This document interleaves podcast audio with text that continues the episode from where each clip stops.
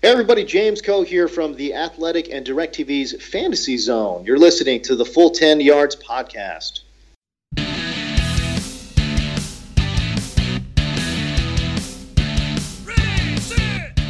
You're listening to the Full 10 Yards podcast with your host, Timothy Lambert Monk.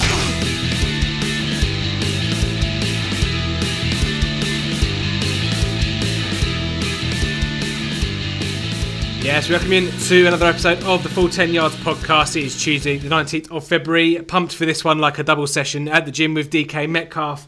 Should be a good episode. A couple of guests alongside us today, of course, joined by Lee Wakefield as ever, but today's guest as well, another friend of the podcast, Richard King, uh, joins us. Chaps, welcome you in. Uh, what have you, what have you been up to the last couple of days? Lee, we'll start with you.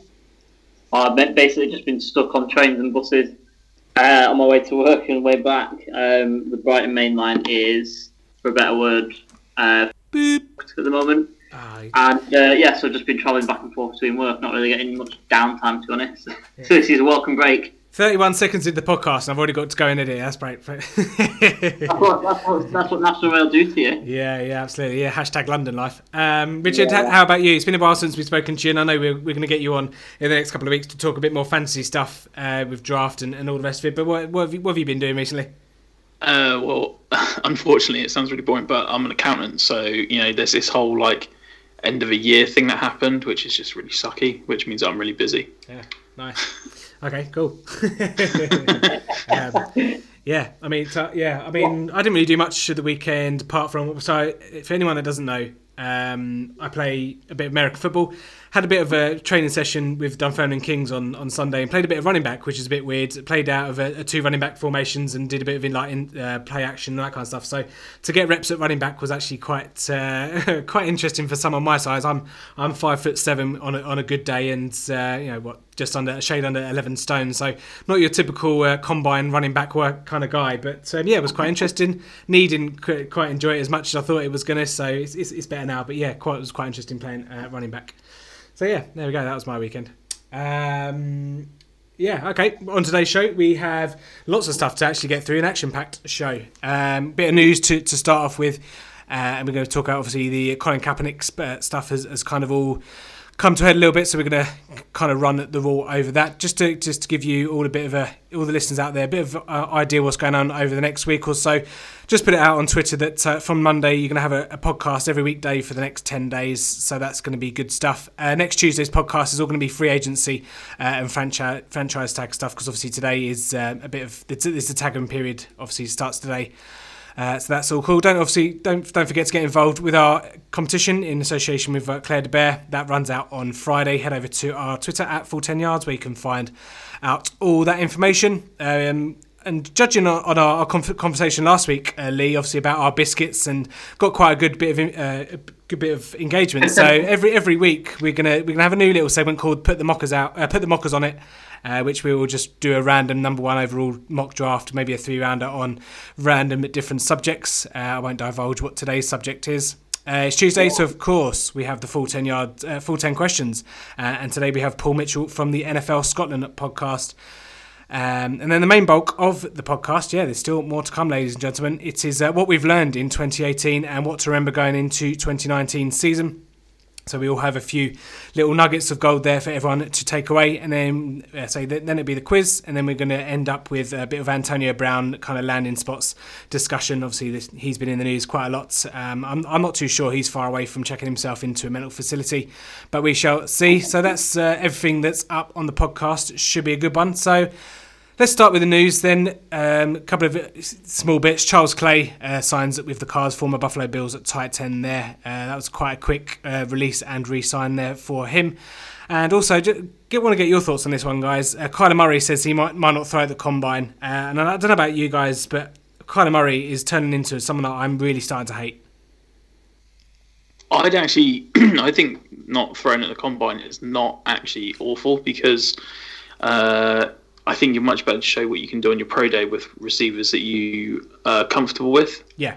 That's like that's a huge thing because if if you're not sure, like if you're actually like the best passer in in the class, which he may well have doubts over that, um, then you know, ultimately wait for your pro day, throw receivers that you like, and then people think you're better than you are. Yeah, yeah. Oh, sorry, go on, Tim. No, no, I I was going to say, well, yeah, that's fine. But then when you go to a new team, it's just like, well, you're not going to get your buddies from your from your local grassroots, and you know, they're not going to come and join you. You've got to throw to new guys as well. I, I, I get the, the point where you want you need to look as good as possible to be picked up as high and get more money. But I just don't like the perso- the aura and the kind of persona that he that he's bringing. Lee, what, what's your thoughts? So I I would agree with Rich, sort of in isolation, if you know his sort of pre-draft process had been like a normal uh, quarterback. But as we both said, like Kyler Murray's PR since he's sort of finished the season at Oklahoma and back in the last year, it's been horrendous.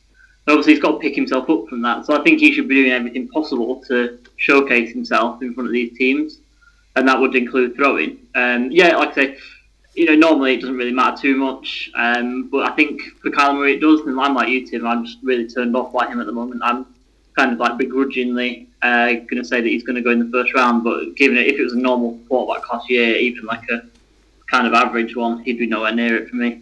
Yeah, I mean, he's got he's like he's a, he's got the personality and, a, and like a face you just want to punch already, and like I just I just can't see myself getting on with him. He, you know, like you just get those people that you want to root against for, which oh yeah, he's not nice as a human being to root against someone else, but uh, to to not do well. I'm not, I'm not saying I want him to break his leg or anything, but I mean, it's not far off from that. But yeah, it's not it's not nice to, to want people to fail, and but he's just not helping himself, and yeah, I'm not just I'm just not for it. So I'm never going to own him ever in fantasy ever ever ever. So um, even if even if before the season started and someone said to me that said, "Oh, I've been to the fu- I've been to the future, and if you select Kyler Murray, you'll you'll win your your league," then I, I don't know. I still don't know if I'd be able to, to have him on my team, but we, we shall see. I mean, that's never going to happen, but there we go. Um, moving swiftly on, uh, I've got a lot of anger today, um, but well, yeah, there we go. I'm Co- feeling it. Yeah, Yeah. yeah. Um, talking of anger, Colin Kaepernick obviously had a lot of anger against the league over the last uh, well, a lot over well over a year now. Uh, his year-long grievances against the, the lack of employment, I suppose, due to his uh, activity as an activist. That's terrible English, but there we go. Uh, his crusade uh, for equality, to strive for equality, uh, kind of come to a head. He's been- had set, made a, found a, a settlement with the NFL, been, been essentially been paid a lot of money, um, but you know. The, his lawyers coming out saying the resolution of this matter is subject to a confiden- confidentiality agreement, so there will be no further comment by any party. So, Lee, I'll, come to you first. Is this essentially just the NFL saying, "Yeah, we, we tried to force you out, we've colluded, and you know, here's eighty odd million or however however much it was, uh, and you, you can't tell anyone about it, and it's all going to go away now, and you're still not going to play a snap in the NFL uh, from from this point forward, and you know, essentially, we we still win." well, they're just throwing the money at the problem to make it go away, aren't they? Essentially. Um, but like I said, uh, you know, is he is he going to play? Because obviously the, the lawyer for Kaepernick came out and said that he might sign for the Panthers or the Patriots pretty soon. So I don't know. Um, which I, I have sort of a problem with, as, like as a as an act after settling anyway, because it's kind of like social injustice haven't gone away. Um, you know, just because he's settled, it's if anything, it's getting worse. So it kind of makes him like a bit of a sellout if that happens. To be honest with you, but yeah, like I said, the, the, the bottom line is like any settlement out of court is they're just paying money to throw it, um, to for it to go away and for it not to really surface again. Yeah, I mean, Richard, I suppose, like, obviously paying the money, sure, is a bit of an of- of guilt from the NFL side, but you know, it's not just him that's that's campaigned for this. You know, obviously, you've got Eric Reid. You know, you've got other people there that have, have kind of joined his movement, and probably obviously won't be getting eight the, the sums of money that Colin Kaepernick has been getting. You know, what, what's kind of the fallout here? Where is it as, as easy as just saying it's all gone away now, or are we still going to get further rumblings? I think you still get further rumblings. I mean, uh, for me, I think actually the reason why this probably got settled was because uh, the NFL probably just want to get rid of it, and it having having the lawsuit joint between Colin Kaepernick and uh, Eric Reid, it was significantly weakened when Eric Reid um, signed his new deal with the Panthers. Yeah. You can't really say that it's collusion when you've just signed a three-year deal. Um, so yeah, I think it was kind of like a bit of a bit of both of those things really that that meant that it gets signed. Um, but I don't think this is going to go away until we hear of Colin Kaep- Kaepernick um, training with teams. I mean, every single time you hear there's a quarterback injured, regardless of you know the profile of the player that went down, everyone's like, well, why is Colin, Colin Kaepernick not getting worked out? And, and until he gets a workout, it's just not going to go away, is it? No, the, problem, the problem is, like, can he even still play? He's had such a time on the sideline, and does he want to play? You know, social justice, like I said, isn't going away. Like, how much does he actually want to play? yeah. Yeah, I mean, I every single time someone goes down, I keep seeing it on Twitter, like, "Oh, why is Colin Kaepernick not, not getting?" And I always say, "Well, you, we're not in full charge of all the facts. We have no idea Hmm. of, of what it will take for him to get off a couch." So th- let's let's imagine, let's imagine that you know it's going to cost 15 million for Colin Kaepernick. Just like I, I'm just throwing that as, as a What- what number, year 'cause do you that's- want to- so if if you know that you're just looking for like a short term kind of like couple of months or or whatever, are you gonna are you gonna pay someone like a 15 million salary for that when you're not even 100 percent sure you can play? Yeah. Yeah, and obviously there was that report out that uh, someone put out a phony report saying that he wanted 20 million to play uh, in the AAF, which was yeah, turned out to be a lot of baloney. But there we go. Um, they just don't have, you know, that's just. I don't even know how people started to believe that kind of stuff. But yeah, I mean, no, this is the this is the off season. Yeah, you look you look at the free agency and the, the guys that are going to be traded. You know, and we'll come to that in more in depth next week. But Colin Kaepernick should, you know, regardless of whether he, he can play or not, if he's not going to get anything this year or this off season, he he has not no chance in in hell uh, going uh, after this season. Yeah, that's the thing. Yeah, because if if you're out the league, especially as a quarterback, it's very difficult then just to just plug in and and come in. And I think it, the other the other thing is quarterback is such a position that teams end up becoming so committed to a quarterback when they might not even necessarily think he's the answer. Like if you look at uh, the Giants and Eli Manning, like they're essentially tied into him just for his cap number. Um, so it's it's it's it's weird. It's not as straightforward as any other position in in the game, where you can just say, "Oh, he's not performing." This they can cut him and move on. It's not that much dead cap. I mean, if you like, it, you're looking looking at how much room is um, tied up in that quarterback room in Denver with Case Keenum and Joe Flacco. you, you you know, really, you can't uh, as a team commit that much money to your quarterback room when only one player can start. Yeah, I mean it's a scary thought, isn't it? Aaron Rodgers uh, takes up less salary cap than Joe Flacco and Case Keenum put together. I mean, what a world, what a world we live in. Um, yeah, but say without without dig, digging too deep into it and making it a whole Colin Kaepernick podcast, is, is there anything, any other big things coming out of this this story that anyone wants to talk about? No, I'm good. Yeah, no, I'm, I'm pretty pretty done with Kaepernick to be honest.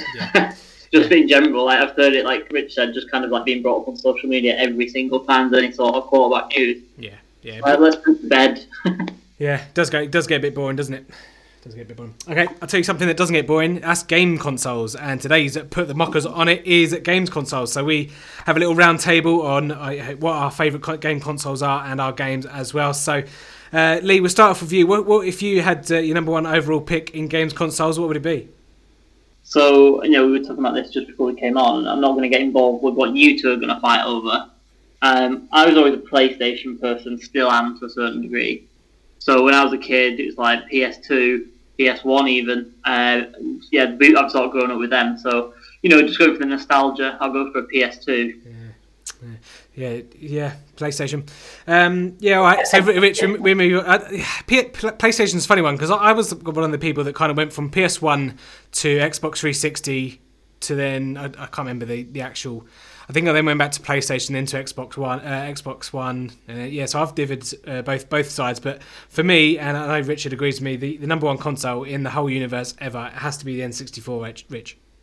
Yeah, so um, when you first mentioned this to me, I, I didn't know if it was games or games console uh, or com- combined. Yeah, yeah. So when when you said it was games consoles, for me it was N64. There's no doubt Yeah. because you know you've got GoldenEye or Mario Kart, Yeah. both N64 classics, and so if you say anything else, it's just well, it's just patently incorrect. Yes. Yeah, absolutely. Oh my god! If, if we if we think that dark chocolate versus milk chocolate caused some controversy on Twitter, this is going to cause controversy on I Twitter. don't think it is because y- it's either it, like it's you know if you drop an apple, what happens to it? It falls down, right? It's it's just the correct answer.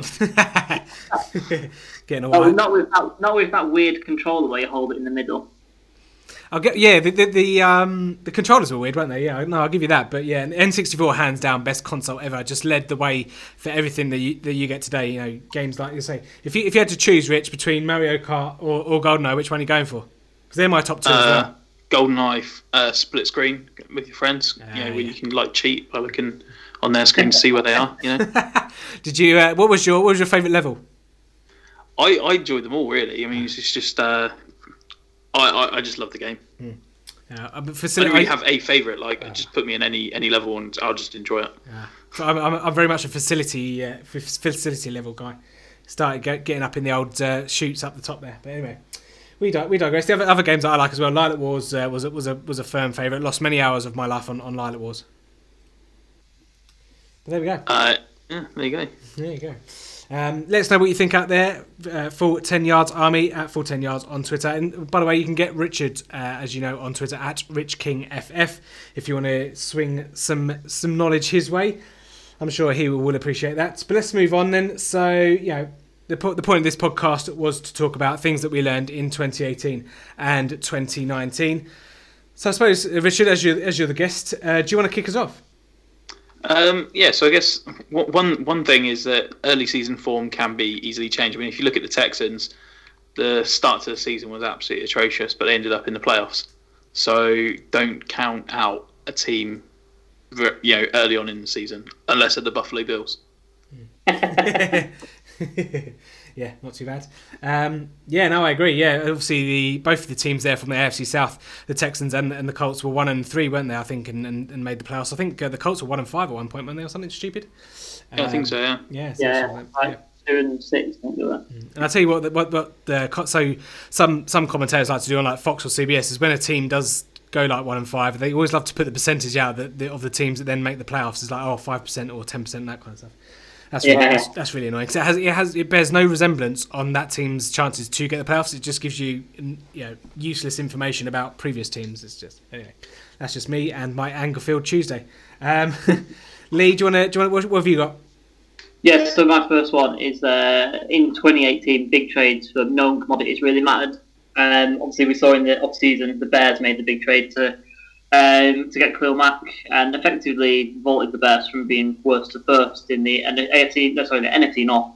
Um, obviously, it's not as simple as that. Obviously, the, the Bears have got other good players, and Aaron Rodgers' injury helped as well. But um, yeah, adding one of the best players in the league at uh, most key position almost. Um, yeah, it's a huge boost for anyone. And we also saw the Rams obviously make the Super Bowl making big moves, for veterans as well. So yeah, I think um, I'll come on to this in a later section. A big trade make a big difference to someone. Uh, but yeah, I thought that was a big thing. If you're willing to sort of make a move and, and make a difference to your team, uh, it can can make you go far.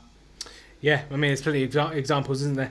Um, one, one thing I learned in 2018 is it's more about myself ra- so, rather so much than uh, maybe most other people. But you know, you've got plenty of backfields now where they, they commission two running backs, and they're still both viable to you know fantasy options. Obviously, everyone knows about the ones in New Orleans, but you know Austin Ekeler uh, came to the fore last last season, and he's I think he's he's the next kind of James White. He's uh, Theo Riddick 2.0 in, in PPR leagues, and you know you've got people like Tarik Cohen as well.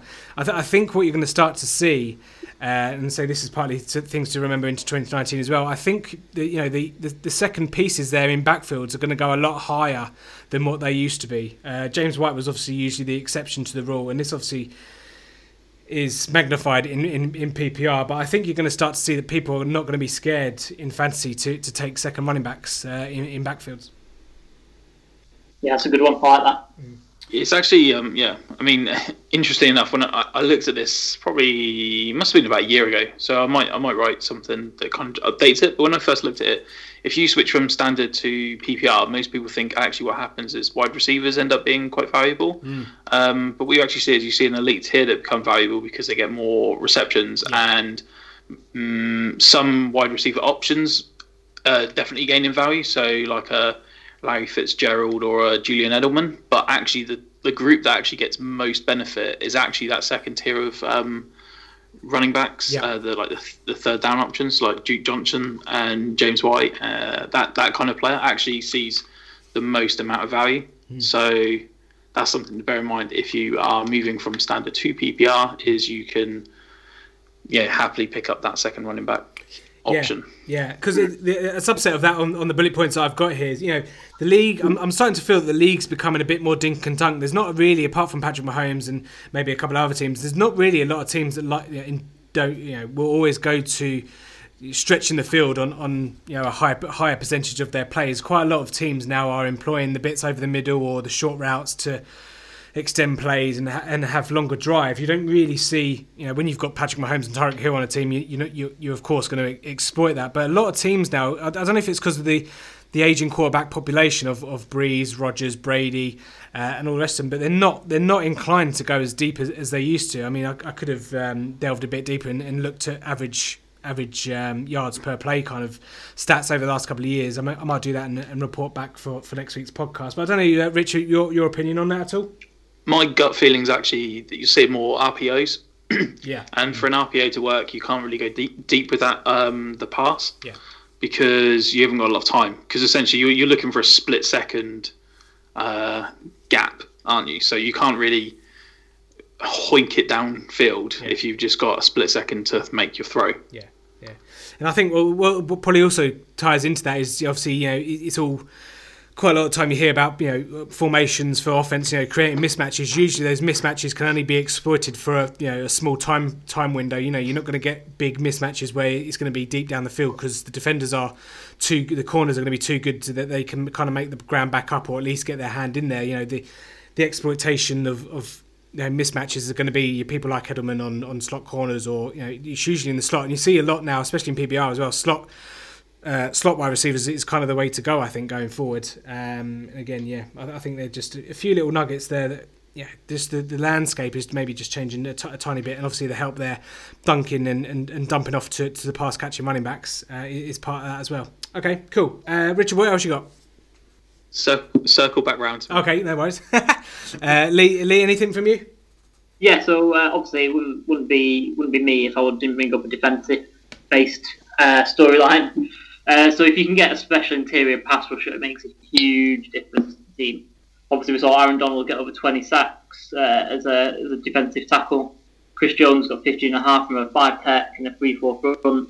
Fletcher Cox, Jeremy, Geno Atkins all got 10 sacks or more these guys in the in the middle, these big guys making a huge difference. Um, we're going to see a lot of uh, defensive tackles get drafted early in uh, in April, and it's as teams continue to search that pocket crusher through the middle, uh, they, they go up and up in value, especially when the guys are getting so much production. Yeah, no, no, certainly, um, yeah. You don't really hear the uh, the interior guys get get um, mentioned as much. Do It's always the, the, the, the, glitzy glamours of the of the defensive ends that usually get the get the famousness and um, get all the you know, the accolades and that kind of stuff. So yeah, no, that's that's a good point. And say that you saw a couple of others there, wasn't it? Was it is it Chris Jones is the other one for, and was it D yeah, Ford for, for, the for the for the Chiefs, wasn't it? Yeah, exactly. Yeah, yeah, and they get the edge rushers get the money as well. You've got players, uh, and obviously I'm going to go off on a bit of drafting at the moment. So you've got players like Rashan Gary, who uh, people will know for the All or Nothing Michigan documentary on Amazon. Um, he, I think, is a better inside player, but he wants to get paid, so he wants to be on the outside. But I think you'll see that balance sort of kind of redress um, in the next few years as you see difference makes on the inside as well. Mm. Yeah, no, don't mind that. Okay, uh, Richard. Sorry, I couldn't read my handwriting before. So my, what, what, what I actually written was um, Zeke can actually catch the ball, uh, which is going to make him well in well in for a consideration for top pick mm. in fantasy. I think mm. next year, especially in PPR. Yeah. Um, and actually that elite group of running backs is probably growing. Yeah. Um, I think some of that is with you know there's obviously question marks around Gurley with um, CJ Anderson being so heavily involved in the playoffs. But I think you also see in the emergence of some some guys you know being more familiar in their systems. So Christian McCaffrey, Melvin Gordon, these are all guys that are probably in that kind of like top tier. Mm. Yeah, no, I certainly agree. So, so you, are certainly seeing drafts coming in, in, into 2019. It's probably a good segue actually going into stuff to remember for 2019.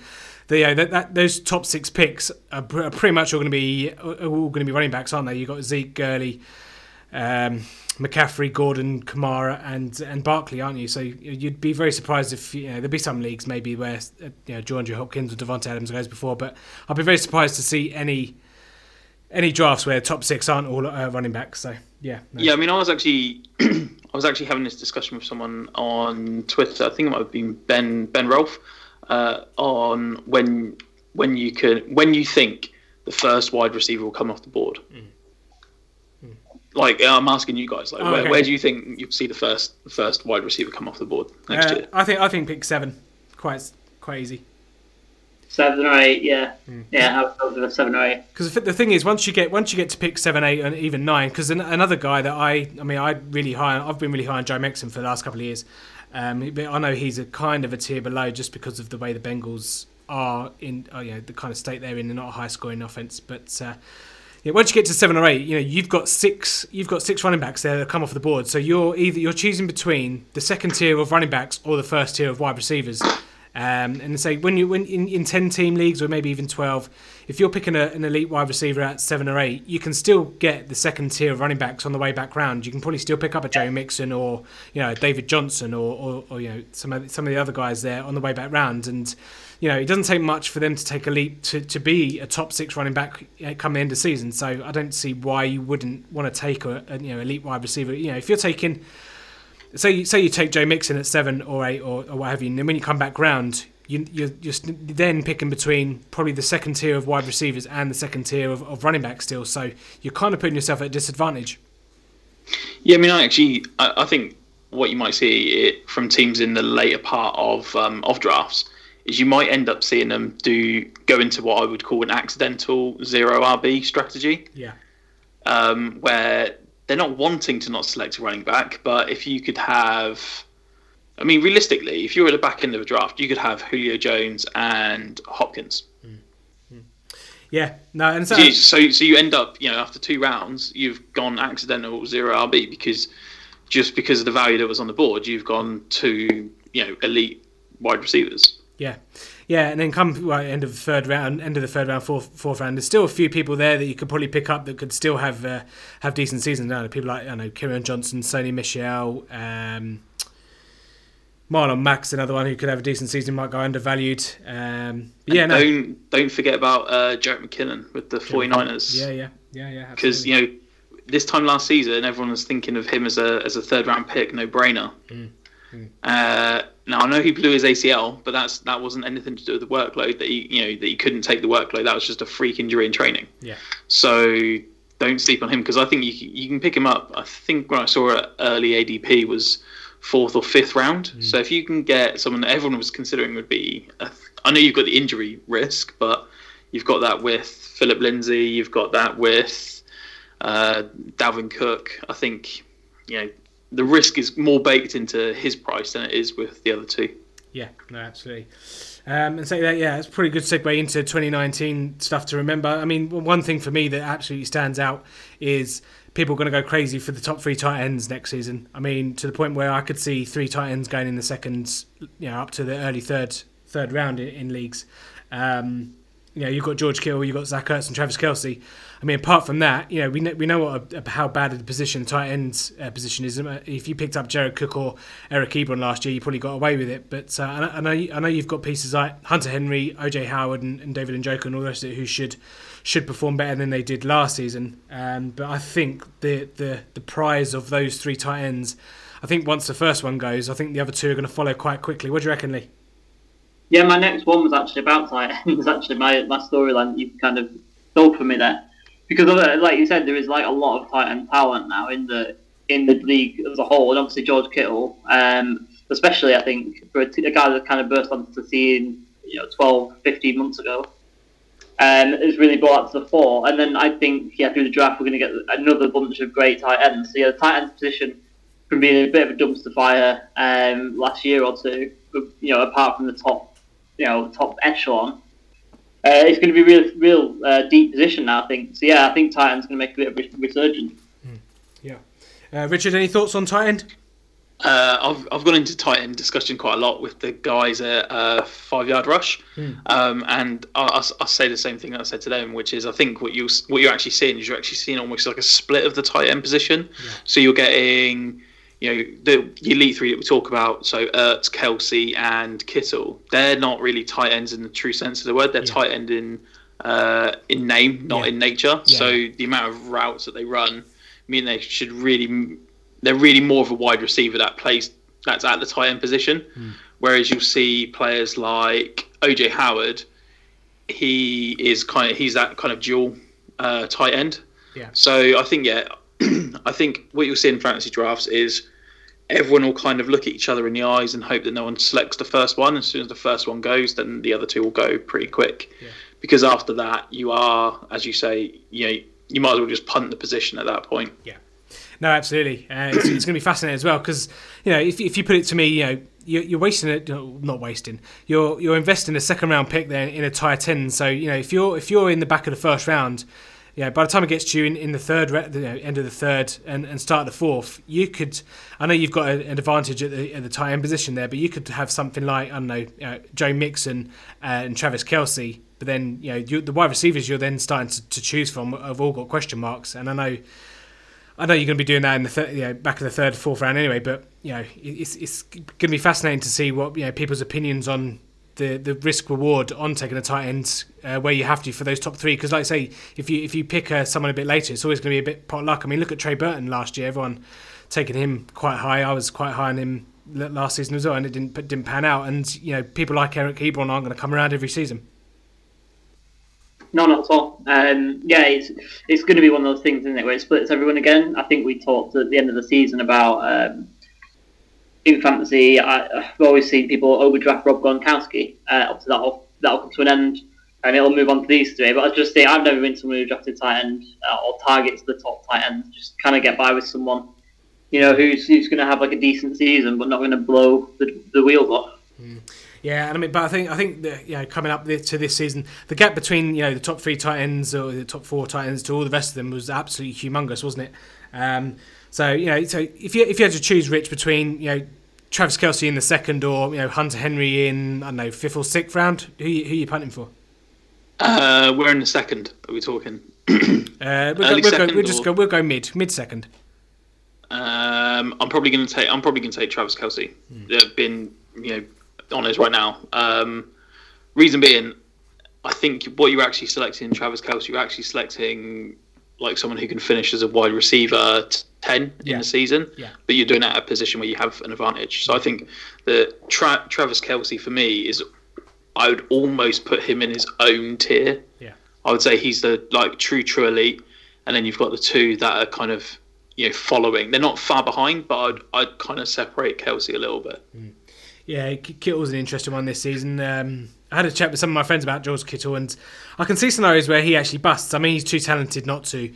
Um, but it'd be interesting to see what pieces they add there. And Kyle Shanahan say Jerick McKinnon's coming back as well. If they uh, they nab Antonio Brown, and we'll talk about him a bit later on in the podcast. I mean, you could quite easily see a scenario that, that George Kittle doesn't doesn't repeat obviously what he did last season, which was obviously really really good, really good production. Um, but yeah, just be interesting to see how, how if, if any any fingers get burnt there with, with George Kittle. So because he he let's let's let's not make bones about it, he's going to go at, at the very latest mid third, if not early third, uh, back of the second. So it all depends on when that when that first one goes.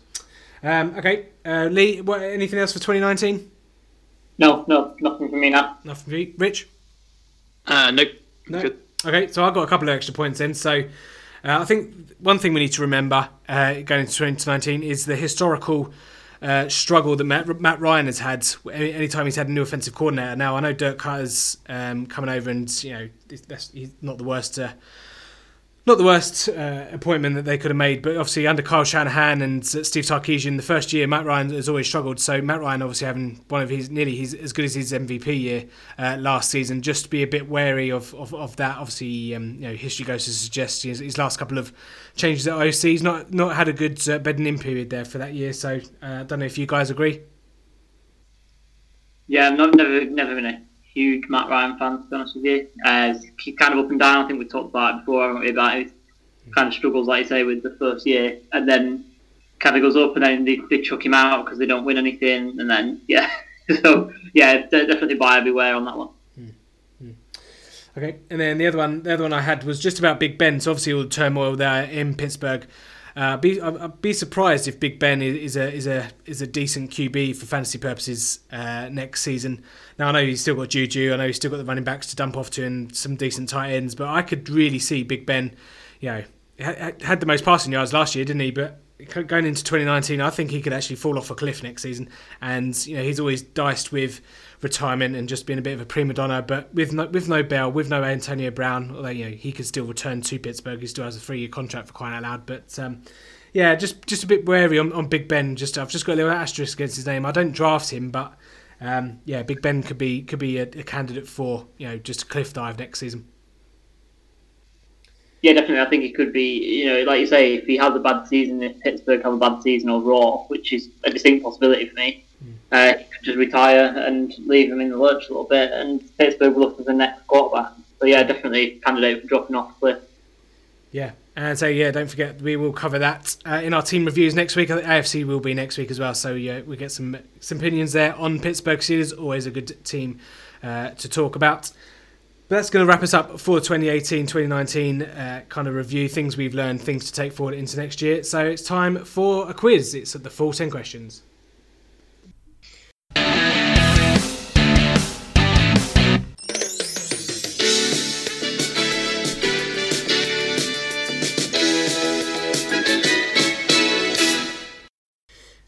Okay, everyone's favourite segment of the podcast is, of course, the full 10 questions. And today's contestant is Paul Mitchell, a sports commentator and broadcaster, a Saints fan. So perhaps we won't be talking about that one too much. Uh, but it's, of course, the other half to previous podcast guest, Cameron Hobbs, who's currently in, in the middle of being franchise tagged by the NFL Scotland uh, podcast. Paul. Oh, he's valuable to us. I mean, he does everything. He writes, he broadcasts because he does all the technical stuff. We can't afford to let him go. Uh, there is a rumour that he might sit out the season if he doesn't get what he wants, but we'll try and make sure he's that he gets everything that he needs to, to stay involved. Mm. It's all about it's all, all about keeping your, your family happy, eh? Absolutely, and uh, he's a 49ers fan as well, so can be a bit needy that way. yeah, absolutely. And to say, uh, we're talking off off air there that uh, he's he's kind of fed you to the wolves a little bit in terms of uh, quizzing. He's usually the guy that, that takes care of that. Yeah, he's he's pretty good. He's got a much more wider knowledge of things. What I find is is when I work, it's just it's the way I am. I do my research. I have my notes and I go from there. Uh, people will often say to me, "Do you remember such and such from that?" And it's like, mm, well, I might did the game, but to be honest, it all sort of merges into one at times. So heck, I'll go for it. Yeah. See see what happens. That's it. That's it. So the, uh, the, the, the target to beat is eight out of ten. Quite a, a cluster at, at, the top there of the leaderboard. So hopefully the, the questions uh, fare you fare you very well indeed. But just uh, obviously to mention your podcasts, um, yeah, obviously going from strength to strength at, at, Scotland NFL. If anyone isn't aware of that, where yeah, lots of good chatter and uh, very very much Scottish themed uh, NFL takes. Yeah, you know what it's like. You've, you've got to try and find something a little bit different. So we've gone with that Scottish theme. You know, you'll have had your Porridge Award as the MVP. We have the wonderful Scottish Award, which can be just about anything. It can be glorious failure. It can be success that you don't deserve. You know, us Scots, we've got su- such a wide range of things. So we'd love to get nominations for that just to see what people make of it. Yeah, absolutely. And if you want to get in touch with Paul Mitchell uh, on Twitter, it's at PWMcoms. Um, so without further ado, Paul, uh, I, I, suppose we, we should we should get to it. Would you like? Uh, I've got two sets of questions. Would you like A or B? Whichever one's easiest. uh, I'll take I'll, I'll take B. Okay, he's going to take B. Okay, everyone out there, all the listeners should know 10 questions, no time limit, uh, and we will go through all the answers at the end. Best of luck to you, Paul. Question one uh, Lincoln Financial Field is the home of which NFL team? Philadelphia Eagles. Who is the current head coach of the Detroit Lions? That's Matt Patricia, man with a beard. and a pencil. Um, question yes. three What number does Julio Jones wear? Well, he was on my fantasy team, so I should know that. I think it's 11. Okay, question four. Which player did the Oakland Raiders select in the first round of the 2018 draft? That's a good question because he's probably not still there because they'll have bumped him to somewhere else because he's better. Um, oh, that's a good one. Uh, um, I mean, Khalil Mack's been around uh, for, for quite a while. um, so I, it's definitely not him. I mean, what, what a team they've been, you know, w- without him. I mean, that's just, it's been, it's been utterly ridiculous. uh, to get rid of him. Um, I'm trying to think. I'm sure he's a big defensive guy. Um, Miller. I'll go with Miller. I can't think of the first name. Okay, which player caught the uh, the pass named the Philly Special in Super Bowl Fifty Two? Uh, hopefully, the quarterback, Nick Foles. How many yards does an illegal block in the back incur? Oh, now that's a cracking question. Um, that th- th- this will be an absolute guess. So you're looking at five to ten or fifteen. Um, illegal block in the back. Uh, I'll go with fifteen yards. Okay, which team in the NFC East has letters in their logo? Uh, New York Giants. Okay. Which player scored the most combined receiving and rushing touchdowns for Indianapolis in 2018? Oh, great question. Um, oh, they had two tight ends, didn't they? Indianapolis Colts.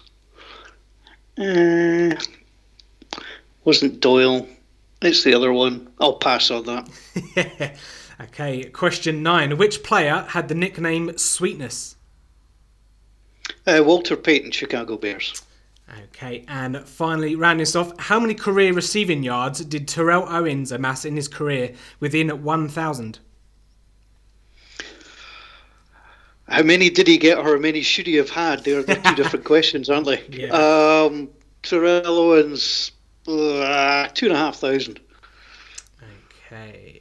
Probably way too low on that, but to be honest, I'm, I'm, I'm still not over the whole Super And Saints thing. So anything I say is, is, is coloured by, by that. no, absolutely. Okay, let's uh, let's run through the, the answers then and see how well you did. First up, uh, Lincoln Financial Field is of course Philadelphia Eagles. Matt Patricia is of course the head coach of the Detroit Lions. Uh, Julio Jones is number eleven. It was Kolton Miller uh, of the 2018 draft, but we'll give you that. So we're feeling generous today on this uh, on this Tuesday evening. And Nick Foles was, of course, the, the guy catching the ball in Super Bowl 52. Um, illegal block in the back is 10 yards uh, for a penalty. Ah. So one out of three chance there. Unfortunately, misfired on that one. Uh, New York Giants is, of course, the NY there in their logo. It was the other tight end. It was Eric Ebron um, who had over double digit touchdowns uh, this season. Uh, good answer there. Walter Payton, of course, was nicknamed Sweetness, and Terrell Owens, uh, 15 15,934. so fair to say maybe a, a tiny bit out on that one, but good effort nonetheless. Paul, 7 out of 10. You know what? I would have taken that before I came in. So, so no, I'm ab- absolutely pleased. Well, that, that's the thing. When you think you know his name and you know the position, but you just can't, you know, you can't get there. And I mean, Ebron, you know, it's such a fantastic, fantastic season for the Colts, but his name just wouldn't come. No, no, that's it. I say uh, before before we uh, before we started recording, you you seemed a bit um, what's the words? A bit, not not to, too sure of your chances. So yeah, seven out of ten, uh, not bad effort whatsoever. But uh, really really appreciate you coming on and uh, taking taking your knowledge to the test. Absolutely no problem. All the best to all you guys. Really enjoy the podcast, so uh, keep going. And the one thing is, as you know, the NFL always gives great storylines, so there's always good things to talk about. Yeah, absolutely. And I hope uh, I hope for your sake that maybe the uh, Saints have a bit more of a fairy tale than maybe the last two seasons. Well, you know, we, we had an event for the championship game uh, for NFL Scotland. We had about 80 guys along and girls at the, the golf tavern. And one thing I said beforehand was that doesn't matter what happens, nothing can be worse than the way that the game ended last year for the Saints. Um, I have never been so wrong in all my life. yeah, because it's uh, kind of a be careful what you wish for kind of scenario, isn't it? Yeah, but the golf, uh, golf tavern, uh, I've obviously been a, uh, along to, to one of those events there. And anyone in the Scotland area should go and support the the golf tavern over there in Edinburgh. Uh, fantastic uh, events that you guys hold. So yeah, no doubt I'll be along and say hello again soon. Look forward to it. Thanks, thanks for giving me the chance to take part today.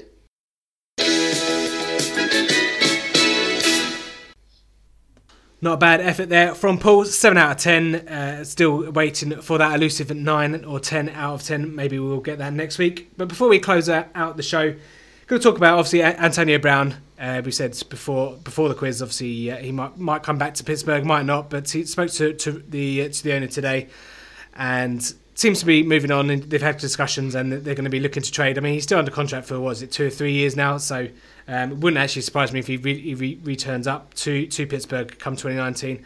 But we're just going to have a little kind of a ponder at all the, the potential landing spots for Antonio Brown. Uh, he said that he wants a lot of guaranteed money.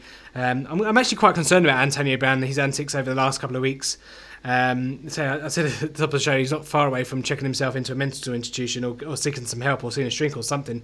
Because something just doesn't seem right with Antonio Brown. He, he wants to be called Mr. Chest or you know, Big Mr. Big Chest. I mean, who wants to be ever be called Mr. Big Chest? Um, I don't know. uh, there's- I mean, I mean that's not the point that you should first of all bring up. Really, you should bring up the, the, the moustache. oh well, yeah, no, well, Yeah. I mean, I mean, when I saw that, I was like, dude, it's not it's not November. It's not time for questionable facial hair. Yeah, no, it's, it's weird. Isn't it? He's just doing he's just doing some weird things at the moment. I'm not quite sure he's uh, he's all there, but um, let's assume he is, and uh, let's assume that the Pittsburgh Steelers move him on. Uh, Richard, we'll start with you. Where, where? Give us give us one spot for Antonio Brown and the reasons why. I'm not going to be boring and say 49ers because that's what everyone's saying. So I'm going to say Colts. Yeah, why- Uh, they've got huge amount of cap space. So yeah, everyone's talking about one of the uh, the potential pitfalls of getting Antonio Brown is that you need to have a lot of cap. Uh, Colts going into next season have a, over 100 million in cap space, which is the Yeah. most in the NFL. Yep.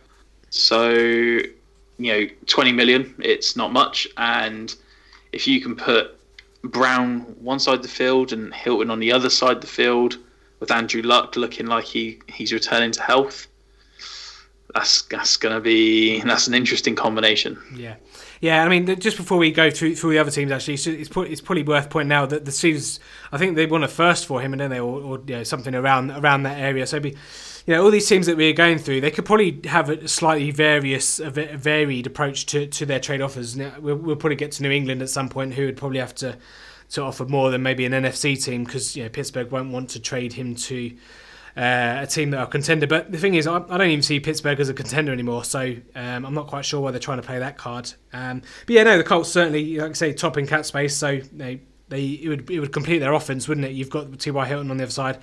Uh, and the, the other thing as well, we need to kind of understand from Antonio point, Brown's point of view: does he want to go to a contender, or does does he want to, does he want money? I know I know in the perfect world you want both, but you, there's very few teams out there that are going to tick both of, the, of those boxes, and Indianapolis, I suppose, could be one that, that do. Um, the thing that worries me about Indianapolis is not really their style, is it? And they've still got a lot of uh, a lot of things, a lot of holes to cover on on that defense as well. So I just wonder whether or not they'd want to, they'd be willing to, to part ways with a with a 2019 first or a 2020 first. Um, yeah, I mean, they'd probably, and it's, it's, as they're an AFC team as well, they may have to pay a bit more than than maybe the, the Pittsburgh Steelers want. Lee, what do, what do you reckon about Indianapolis? Uh, it's kind of the obvious one, isn't it? Given that they've got so much cap space. Uh, like you said, though, I think you've hit the nail on the head. It's not really their their forte or their, their style, uh, which I think does actually preclude them from doing it. I think a little bit. But I just want to make a little comment, just um, on like you say, Antonio Brown's mental state. Like, why is he acting like he's a free agent? It's really weird. yeah, Like, the, the Steelers aren't going to be bullied by this. They, they, I wouldn't even be so shocked if, you know, they they charge a really high price for him and no one pays it, and he just sits the season. and They just say, boop. Yeah, I actually think Sorry, I'll play that again. Steelers. I think the Steelers are. Uh, I just think there's something wrong going in that locker room, and I almost think they just need to press the reset button. So, uh, you know, you sort of stuff that happened with Bell's locker and stuff after it. You know, he said he wasn't coming back, and a lot of that. I just, you know, with with how the Steelers have allowed Antonio Brown's attitude to develop over the years as well. Yeah. You've got to look. You've got to look at Mike Tomlin and just say, you took the easy decision a few too many times, and now you've you've got a horrible decision to make. yeah, yeah, yeah. It's a weird one, isn't it? Mike Tomlin, say, it's just reminiscent of the Moscow State Circus, isn't it? It's just loads of random stuff going on uh, over there in Pittsburgh. So, like I say, they're always a fun team to talk about because there's always. Uh, yeah, more ups and downs than the than the Big Dipper at Blackpool. But um, yeah, I mean, Indianapolis again, say they're a contender. They can pay them the money, so they can certainly tick both of those boxes. It's just a case of whether you know it's, it's not really their ethos. So it'd be interesting to see if they if they have a sniff around. Um, but one team, I'll, I'll move on to the New England Patriots, um, who apparently were one of the more, more aggressive teams to try and get Odell Beckham Jr., who him himself may, you know, according to rumours, might be on, might be available for, for trade. And you know, yeah, the rumour mill is is awash with with loads of uh, loads of goings on at the moment. But New England, let's look at it from from their perspective. They've got six uh, six picks inside the, the, top 100. Yes, they probably have to pay more than than say the 49ers or maybe uh, some other teams would have to. But yeah, I think the the, the the, the Patriots know that they, they don't have that vertical that threat. You know, over the last couple of years, they've tried to get Brandin Cooks, Josh Gordon.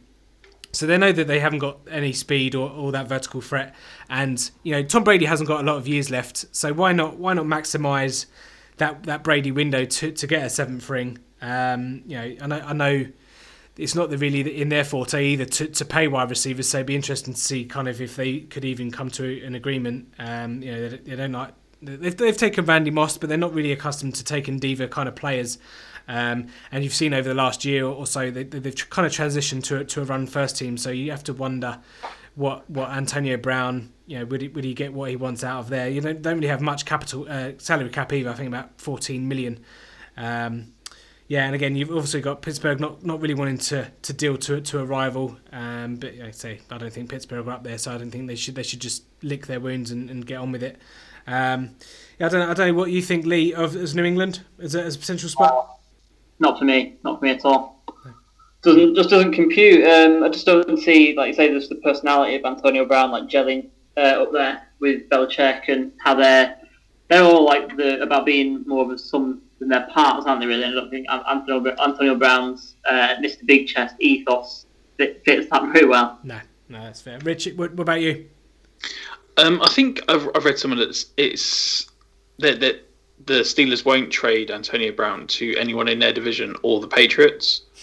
so I so I don't I don't know if it will even happen. But like I, even if they didn't come out and say that, I don't know if uh, New England would go for Antonio Brown. It's just it's a it's so un unpatriot way, if, if you know what I mean. I mean, I saw a crazy stat.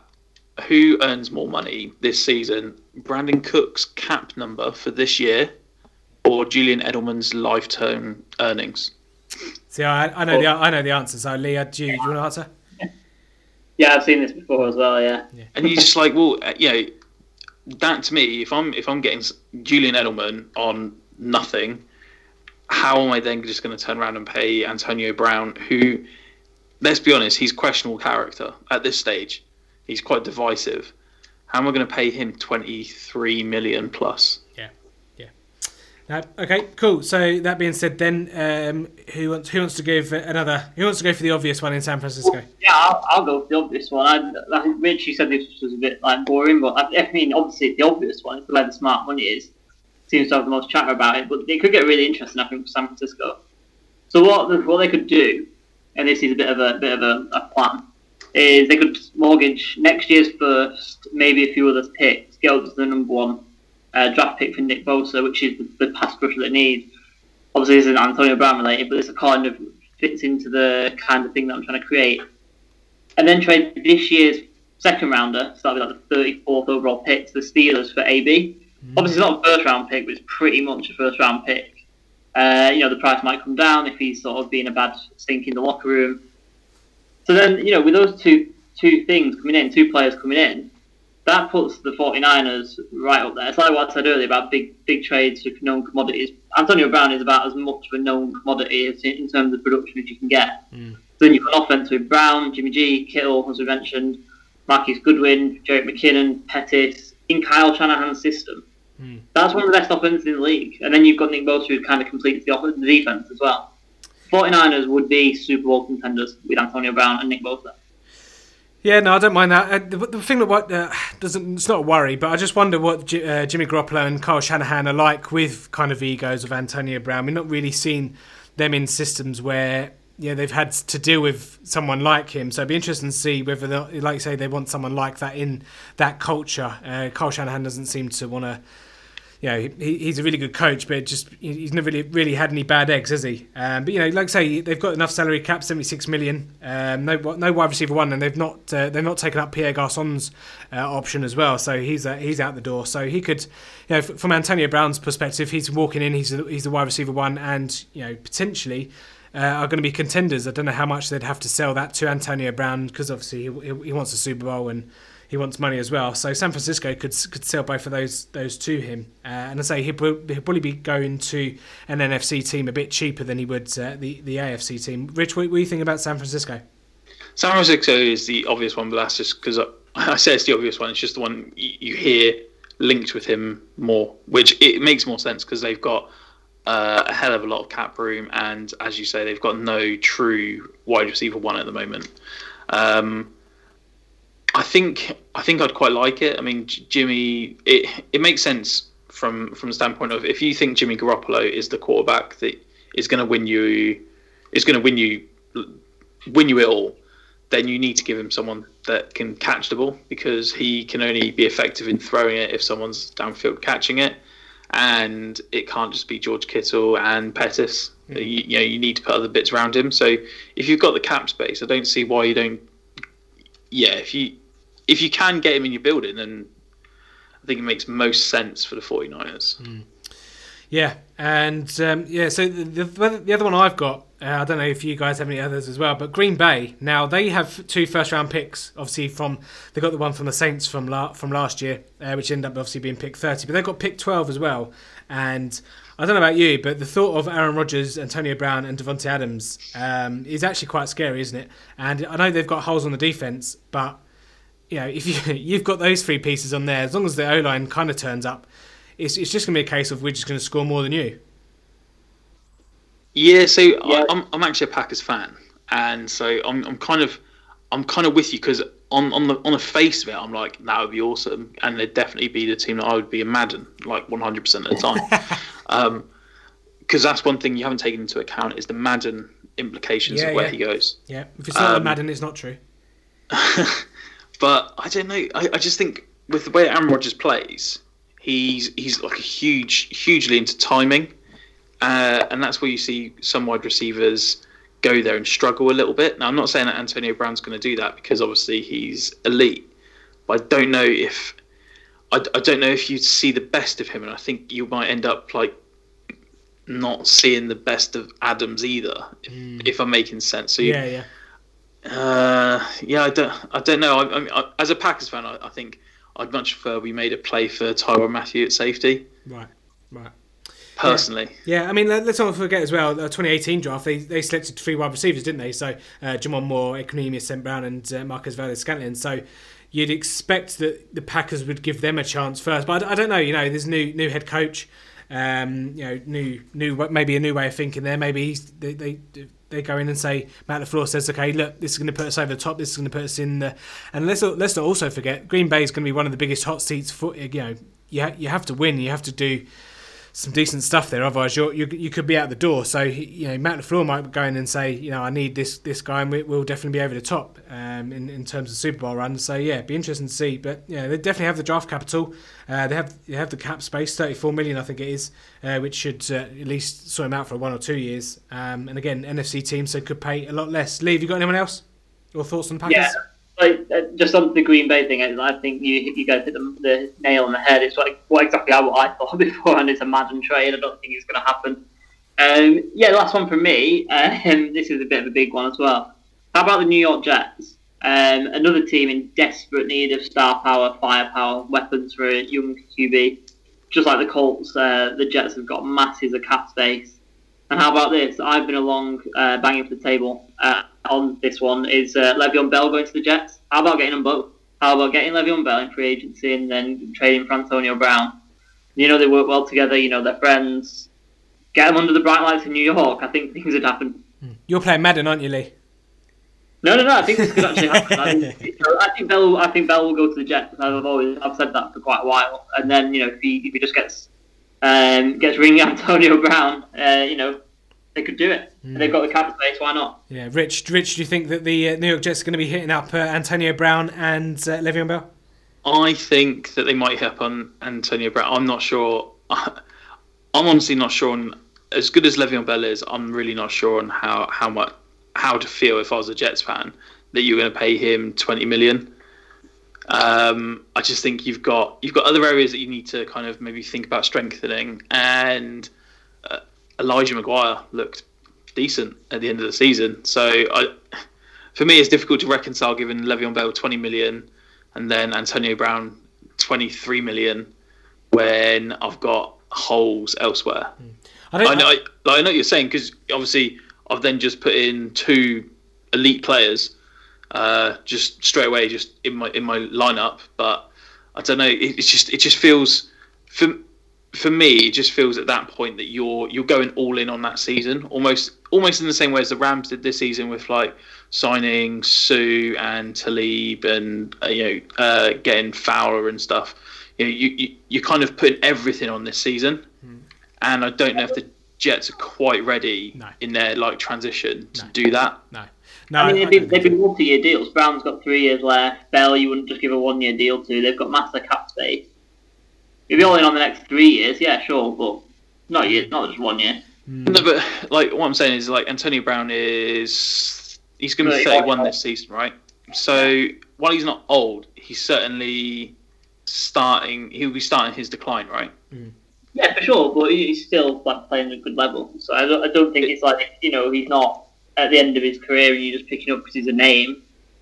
Yeah, my the, the, the issue that I have I have with it is the 23 million this year. I think last I'm not sure if I checked it right, but I think his cap number actually increases like each year after as well. Yeah, so yeah. you're but- talking 23 million now, and then I think by the end of his contract it's like 30 million. So if you can get him to restructure it and bring that cap number down, then yeah, like I'm kind of okay with it. But you know, Le'Veon Bell's going to want a lot of money as well. yeah. Uh, I don't, I don't, I don't, I don't think Le'Veon Bell's going to get half of what he expects. He, I can't see him getting. He, uh, he's just shot himself in the foot. I, I, can't see him getting anything over. I don't know what the, the going rate is, but he, I, I wouldn't even be surprised if he doesn't, even, he doesn't even become the highest paid running back in the league. I mean, the, the thing is about all this pay, pay this person, pay that person. Like, y- you're gonna pay some people. You know, you've got all this cap space burning a hole in your pocket. You need to pay some people.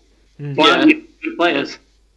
I mean, it, if if it, I mean, they can just both go to New York, and it doesn't really matter overall because Adam Gase is the coach. Yeah, So like, they're gonna suck. Very true. Yeah, very So true. you know, yeah. I mean, he he can't even keep his eyes on camera. So He's good. no, at, very he- he's good at keeping eyes on tacos, though. yeah, exactly. Um, okay, cool. Any any other teams anyone throws out? I, I saw. Um, I'll tell you what. Actually, uh, here's a little game for you. All the teams that we've just mentioned. I was looking today at the odds for, for Antonio Brown's next team, and the favourites for Antonio Brown's signature is not one of the teams we've talked about. Does anyone want to have a guess who it was? Um, The Texans. Nope. uh, can you can you give me? Is it AFC or NFC? Uh, NFC. NFC. NFC, and they suck. and they suck. Uh, oh, wait, wait. Are you gonna say Detroit Lions? No, but they do suck. Ah, the, Ari- the um, Arizona Cardinals. Ah, Does anyone anyone anyone, anyone want to divulge as to why they are the favourites? Because I I do not know on God's given earth why he's they're the favourites to, to sign him. just no, Snyder. The only I, I had one more, but normally like a very, very outside chance kind of thing. Yeah, no favourite. The, how favourites just uh, Fabregas me, but yeah, there we go. Um, any any other teams anyone want to throw out there? I saw Dal- Dallas as well being uh, being linked, but I can't see that happening. I can't see that happening. They've got too much too much tied up in you know. As, as much as we're not saying he's a one year one year deal, it's like you're going to have to pay Zeke soon. You're going to have to pay Dak soon. Yeah. Um, I just don't think. I don't think they'll do it. No.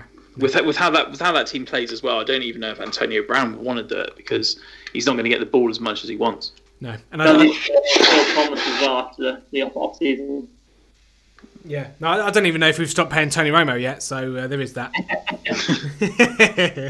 and The only the only other team that I had, uh, you know, like lightly you know, penciled with a ring round is the Redskins.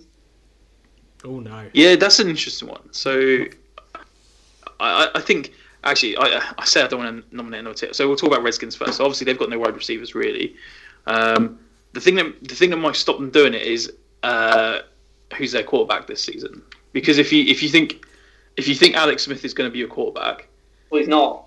He's got. No. Not play. no, but it, what I'm saying is like long term, like where where, where you going with your quarterback position? Because I think that's the answer you have to. have- You, you you have to have that first, I think, before you add in Antonio Brown. Because I not, I think Antonio Brown will only move if he's got like a clear cut quarterback.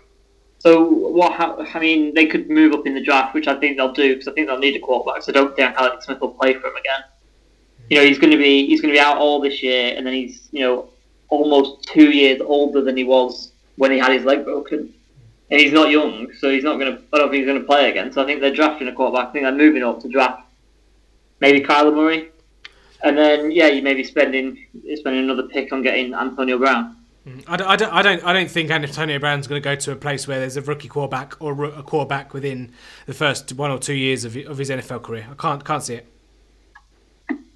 There is. No, okay, it was only lightly penciled for me. Yeah. Yeah. It was just another because I think Dan Snyder likes to make these flashy moves. They've got the cap space, uh, you know, and we saw what a wide receiver made a difference in that division with Amari Cooper as well. And it's quite it's there's not a lot separating that division. So I think in their mind, if you can get Antonio Brown, get a rookie quarterback, you know, and then you you're sort of halfway there to, to win the title in that division. So I don't think there's a lot in it. Have you have you got the odds of where he's going to end up in front of you? Because I'd be interested to. know. I've got one team that I, I'd like to mention: Uh, yeah, I can try, Uh, try, try to find it. Go on. Seattle Seahawks. Ooh, interesting. Hang on two. So, seconds. reason being, we saw Doug Baldwin is starting. His body's starting to fail on him. Uh, they've got fifty-ish million of cap space, and you know you, you've got Doug Baldwin, they've got uh, Tyler Lockett, but you know if you could add Antonio Brown into that wide receiver room, and yet the Seahawks they don't seem to mind having uh, big characters, shall we say? Uh, so I don't know, like that. That they're an NFC team as well, so the Steelers might not be like hugely ob- objective to having him there. So yeah, I mean, according to, to sportsbetting.ag, they, they're not even they're, they're a bigger shot than twenty five to one. So maybe you want to get onto your pals over the over the pond there and maybe see what you bet odds you can you can get. I'll go, I'll go for the, I'll go for the list here. So Antonio Antonio's team on the first game of the 2019 regular season: Cardinals seven to two, Steelers four to one, nine, uh, 49ers nine to two, same as the Dolphins. Dolphins, no, thank you. Um, Packers and Colts six to one. Raiders Raiders might be interesting eight to one. Uh, Jets 11s, Redskins 11s, the Browns 11s, uh, and the Bills Ravens 19, and the Cowboys 19 to one, and the Patriots 24 to one. So can you imagine him being in, in Vegas? no, The kid, the kid's gonna last about three months and then end up like dead. he's gonna he's gonna he's gonna end up in the Bellagio pool, isn't he? He's gonna be like straight up, just like you know, where's Antonio Brown? We haven't seen him for three weeks. No idea. He's in he's in the MGM fighting the Tigers. Yeah, exactly. Yeah, That'd be good. he's on the Roof. I mean, he's the right age. Well, yeah, that's true. Yeah, that's true. Um, yeah, but yeah, it'd be interesting to see. I'd say it's just a good conversation because it's, it's going to be a storyline that's going to going to rumble on, isn't it, for the next couple of weeks? So uh, just thought it'd be good to, to circle a couple of teams there. That say the 49ers obvious the obvious destination there, but there's a, there's a few candidates there. And I say, Rich, if you if you like the Seahawks, maybe get on to a friend there in, in over in America and uh, get a bet on for the old Seahawks. I'm, I'm, I'm, I'm actually thinking I might actually. Uh, there's a couple of guys I know in the states, so I'm gonna say, do you any, any of you fancy going to the casino for me? Yeah, absolutely. See if you see Antonio Brown there as well. Say, Yeah, say, exactly, yeah. Say, say Yeah. hi for me. But uh, yeah. Okay, gents. Uh, anything else from anyone before we wrap this uh, this show up? Uh, no, I'm good. No, no more, no more big Mr. Big Chest takes. Mr. Big Chest. Maybe uh, all, the, all the listeners out there, let us know where you think Antonio Brown is going to end up at full 10 yards, at Wakefield 90, and at Rich King FF. But that's going to do it for today's show. Really enjoyed that one. Um, hope you enjoyed it too. Don't forget to subscribe, rate, review, and all the rest of it. And don't forget to get in, in, involved with our competition that ends on Friday. Uh, you can win a lot of the Denver Broncos stuff, a lot of Super Bowl stuff, and of course Peyton Manning as well. Uh, but say that's going to do it for us on the full 10 yards. We'll be back on Monday, will be the next podcast, and that will be the start of the D, the team reviews for each division. Haven't decided what division that is yet, um, but be sure to look out on, on our social media there for there for all those details. Richard, thank you so much for coming on, my friends, and we'll, we'll speak to you again uh, in the next couple of weeks, no doubt, for fantasy purposes. Sounds good. Nice one. Okay. Uh, in the meantime, so we'll, we'll speak to you all on Monday. But in the meantime, it's goodbye from Lee. Yeah, goodbye everyone. Thanks again, Rich, for coming on. Uh, sorry, just uh, missed out saying the goodbye to you there. Thanks again. Uh, but yeah, goodbye everyone. We'll see you on the other side. And it's goodbye from me. Enjoy the rest of your week, chaps. In the great words of Kevin Cadle, it's bye bye for now. Bye bye.